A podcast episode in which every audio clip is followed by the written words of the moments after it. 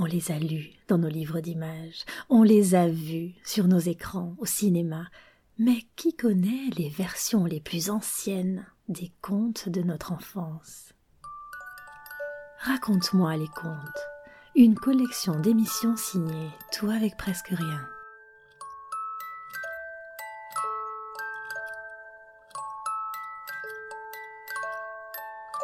Podane est l'un des contes les plus anciens qui nous soit parvenu. Du temps où les histoires ne se lisaient pas, on dit que c'est l'un des contes les plus renommés dans les chaumières à la veillée. Molière l'évoque dans Le Malade imaginaire, La Fontaine y fait référence, et en 1694, Charles Perrault décide de rédiger une version écrite de ce conte populaire. L'écrire, oui, mais de surcroît, Charles Perrault décide de l'écrire en vers. Une fois n'est pas coutume. À la cour du roi Soleil, il s'est mis en tête de démontrer que les contes modernes valent bien ceux des anciens. Il choisit donc trois contes, dont celui de Podane, pour relever le défi. Et mon défi aujourd'hui, c'est celui de vous lire le célèbre conte dans sa version originale, rimée et rythmé. Nul doute que cette version du conte est destinée aux grands autant qu'aux petits. La preuve, Charles Perrault ouvre son long poème par un avant-propos dans lequel il va faire admettre à son auditoire que, sous leurs airs un peu enfantins, les personnages des contes, les marionnettes comme il les appelle, ne sont pas si anodins. Voici donc les mots qui ouvrent le recueil des contes en vers de Charles Perrault.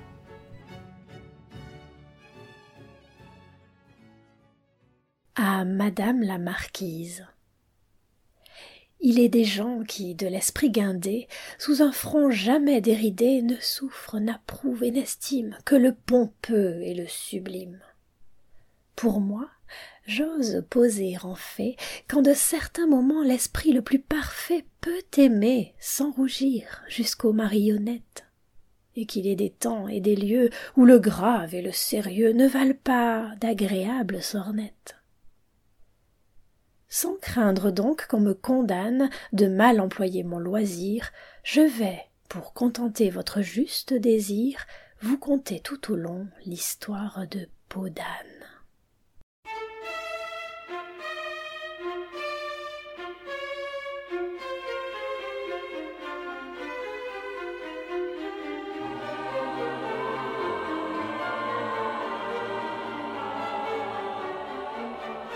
Était une fois un roi, le plus grand qui fut sur la terre, aimable en paix, terrible en guerre. Son aimable moitié, sa compagne fidèle, était si charmante et si belle.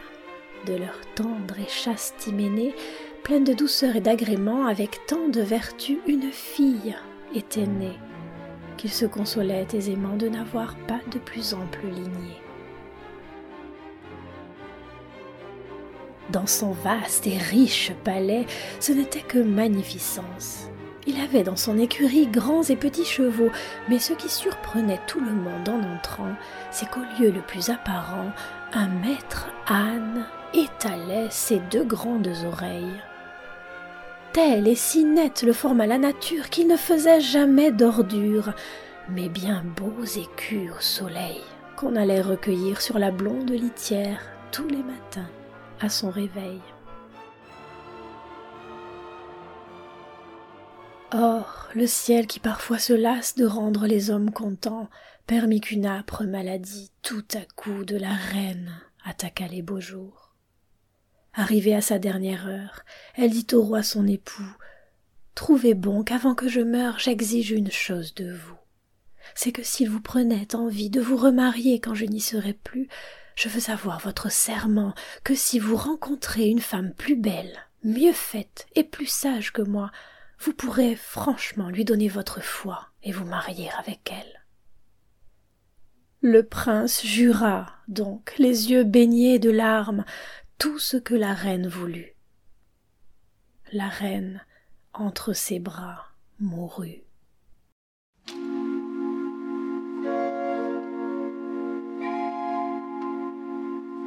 À l'ouïr sangloter et les nuits et les jours, on jugea que son deuil ne lui durerait guère, et qu'il pleurait ses défuntes amours comme un homme pressé qui veut sortir d'affaire. On ne se trompa point. Au bout de quelques mois, il voulut procéder à faire un nouveau choix. Mais ce n'était pas chose aisée. Il fallait garder son serment et que la nouvelle épousée eût plus d'attrait que celle qu'on venait de mettre au monument. Ni la cour en beauté fertile, ni la campagne, ni la ville, ni les royaumes alentours dont on alla faire le tour n'en purent fournir une telle. L'infante, seule, était plus belle et possédait certains tendres appas que la défunte n'avait pas. Le roi le remarqua lui-même, et, brûlant d'un amour extrême, alla follement s'aviser que pour cette raison il devait l'épouser. Mais la jeune princesse, triste d'ouïr parler d'un tel amour, se lamentait et pleurait nuit et jour. De mille chagrins l'âme pleine, elle alla trouver sa marraine, loin, dans une grotte à l'écart. C'était une admirable fée, je sais, dit-elle en voyant la princesse, ce qui vous fait venir ici. Je sais de votre cœur la profonde tristesse. Mais avec moi, n'ayez plus de soucis. Il n'est rien qui vous puisse nuire, pourvu qu'à mes conseils vous vous laissiez conduire. Votre père, il est vrai, voudrait vous épouser. Écoutez sa folle demande serait une faute bien grande, mais sans le contredire, on peut le refuser. Dites-lui qu'il faut qu'il vous donne une robe qui soit de la couleur du temps. Malgré tout son pouvoir et toute sa richesse, il ne pourra jamais accomplir sa promesse. Aussitôt, la jeune princesse l'alla dire en tremblant à son père amoureux.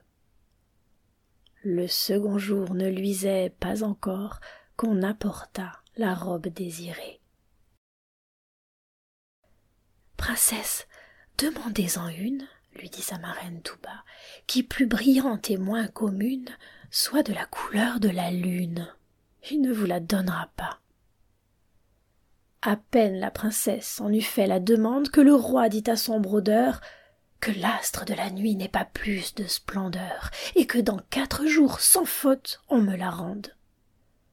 La princesse, admirant ce merveilleux habit, était à consentir presque délibérée, mais par sa marraine inspirée, au prince amoureux elle dit Je ne saurais être contente que je n'aie une robe encore plus brillante et de la couleur du soleil.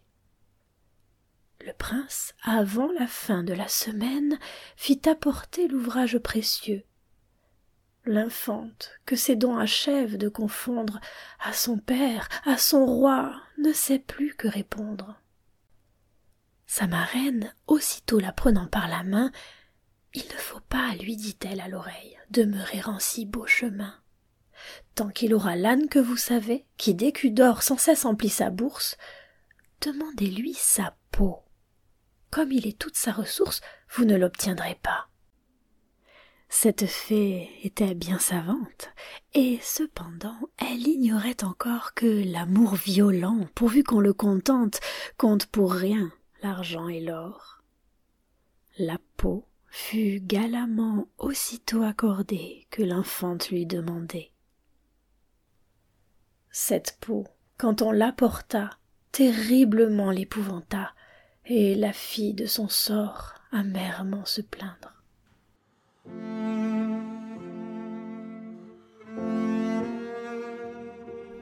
Sa marraine survint et lui représenta que quand on fait le bien, on ne doit jamais craindre.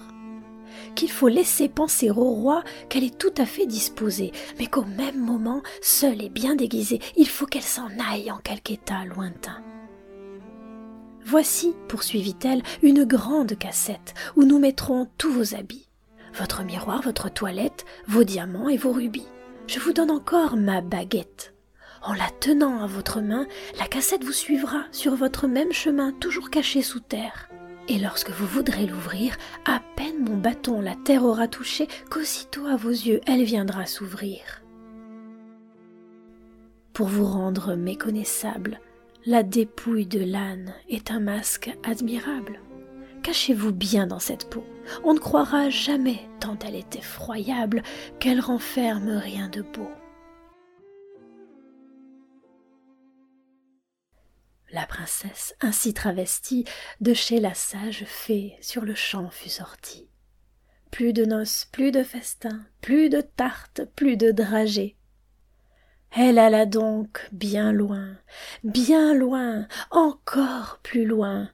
Enfin, elle arriva dans une métairie où la fermière avait besoin d'une souillon. On la mit dans un coin au fond de la cuisine où les valets ne faisaient que la tirailler, la contredire et la railler. Elle avait le dimanche un peu plus de repos.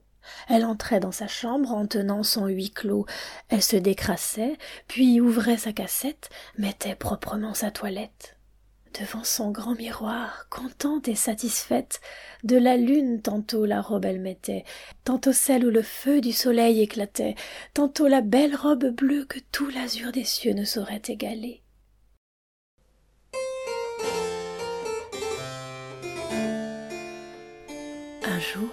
Le jeune prince, errant à l'aventure, passa dans une allée obscure, où de peau d'âne était l'humble séjour. Par hasard, il mit l'œil au trou de la serrure. Comme il était fait ce jour, elle avait pris une riche parure. Le prince, au gré de son désir, la contemple, et ne peut qu'à peine en la voyant reprendre haleine, tant il est comblé de plaisir.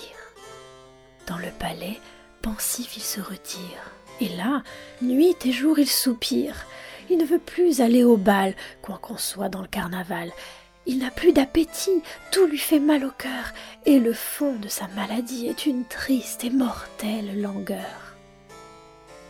Il s'enquit quelle était cette nymphe admirable? C'est, lui dit-on, peau d'âne, et que peau d'âne on l'appelle à cause de la peau qu'elle met sur son cou. Cependant, la reine sa mère qui n'a que lui d'enfant, pleure et se désespère. Il gémit, il pleure, il soupire, il ne dit rien, si ce n'est qu'il désire que Podane lui fasse un gâteau de sa main. Et la mère ne sait ce que son fils veut dire. Ô ciel, madame, lui dit-on, cette peau d'âne est une noire taupe, plus vilaine encore et plus gaupe que le plus sale marmiton. N'importe, dit la reine, il faut le satisfaire, et c'est à cela seul que nous devons songer. Podane, donc, prend sa farine, son sel, son beurre et ses œufs frais, et pour bien faire sa galette, s'enferme seul en sa chambrette. On dit qu'en travaillant un peu trop à la hâte, de son doigt, par hasard, il tomba dans la pâte un de ses anneaux de grand prix.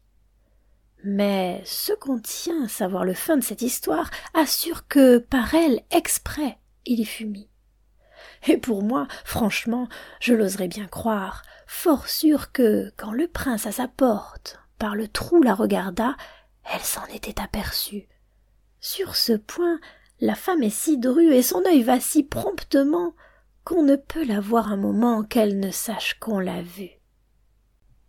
Le prince trouva la galette si bonne qu'il ne s'en fallut rien que d'une faim gloutonne il n'avala aussi l'anneau. Quand il en vit l'émeraude admirable et du jonc d'or le cercle étroit, son cœur en fut touché d'une joie incroyable. Que l'on me donne en mariage la personne pour qui cet anneau sera bon. À cette bizarre demande de la reine et du roi la surprise fut grande. Voilà donc qu'on se met en quête de celle que l'anneau, sans nul égard du sang, sera placé en si haut rang. Le bruit ayant couru que pour prétendre au prince il faut avoir le doigt bien mince, tout charlatan pour être bienvenu dit qu'il a le secret de le rendre menu.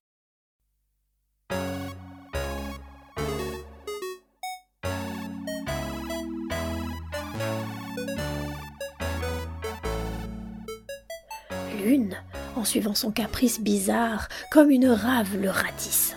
L'autre en coupe un petit morceau, une autre, en le pressant, croit qu'elle l'apetisse, et l'autre, avec une certaine eau, pour le rendre moins gros, en fait tomber la peau. Il n'est enfin point de manœuvre qu'une dame ne mette en œuvre pour faire que son doigt cadre bien à l'anneau. L'essai fut commencé par les jeunes princesses, les marquises et les duchesses, mais leurs doigts, quoique délicats, étaient trop gros et n'entraient pas. Les comtesses et les baronnes et toutes les nobles personnes, comme elles, tour à tour présentèrent leurs mains et la présentèrent en vain. Ensuite vinrent les grisettes.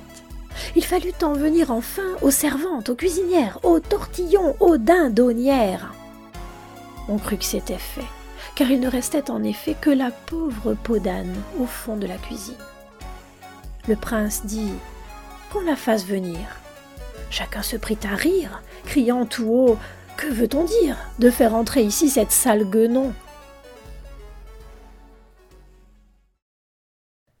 Mais lorsqu'elle tira de dessous sa peau noire une petite main qui semblait de l'ivoire, et que de la bague fatale d'une justesse sans égale son petit doigt fut entouré. La cour fut dans une surprise qui ne peut pas être comprise. On la menait au roi dans ce transport subit, mais elle demanda qu'avant que de paraître on lui donnât le temps de prendre un autre habit. De cet habit, pour la vérité dire, de tous côtés on s'apprêtait à rire. Mais lorsqu'elle arriva dans les appartements et qu'elle eut traversé les salles avec ses pompeux vêtements dont les riches beautés n'eurent jamais d'égal, que ses aimables cheveux blonds, que ses yeux bleus grands, doux et longs, qui pleins d'une majesté fière, ne regardent jamais sans plaire, et que sa taille enfin, si menue et si fine, montrèrent leurs appas et leur grâce divine.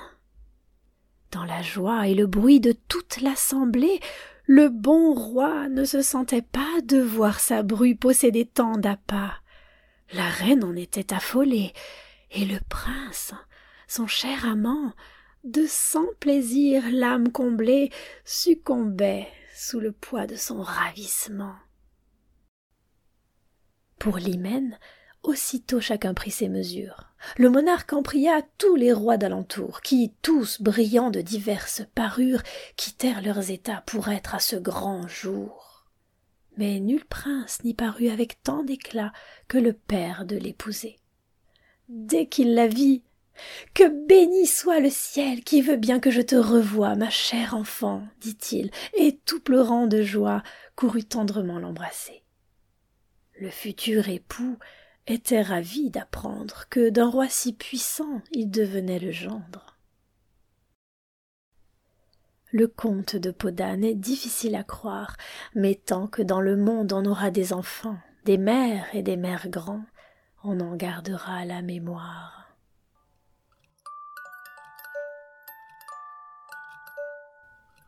Que le monde aura des enfants, des mères et des mères grands. Voilà donc une histoire de femmes racontée à des lignées de femmes. Méfiez-vous de l'appétit des pères, nous dit-elle. Mais au-delà de ça, Perrault pointe avec tendresse un attribut tout féminin. Mélange de perspicacité et de ruse pour se sortir de situations difficiles. Avez-vous remarqué la façon dont il prend la parole au moment où Podane fait son gâteau? Il nous confie qu'à son avis, Podane a fait exprès d'y glisser la bague, et même que Podane savait que le prince l'avait espionné par le trou de la serrure. On a vu dans d'autres de nos podcasts combien Charles Perrault était espiègle et peu conventionnel. On a ici l'impression qu'il sourit doucement en évoquant cette intelligence malicieuse propre aux femmes. Podane se cache pour mieux se révéler. On dit que cette histoire aurait sa part dans la coutume de la galette des rois. On dit aussi qu'ici et là, pendant qu'on fête les rois, c'est en mémoire de Podane qu'on choisit une reine au carnaval. Si vous souhaitez en savoir davantage sur le rayonnement de ce conte, venez visiter la page de notre site qui lui est consacrée. Tapez tout avec presque rien sur votre moteur de recherche. Vous y trouverez aussi le podcast d'une autre version de Podane, écrite en italien un demi-siècle auparavant par Giambattista Basile, dans lequel Podane s'appelle l'ours. À bientôt!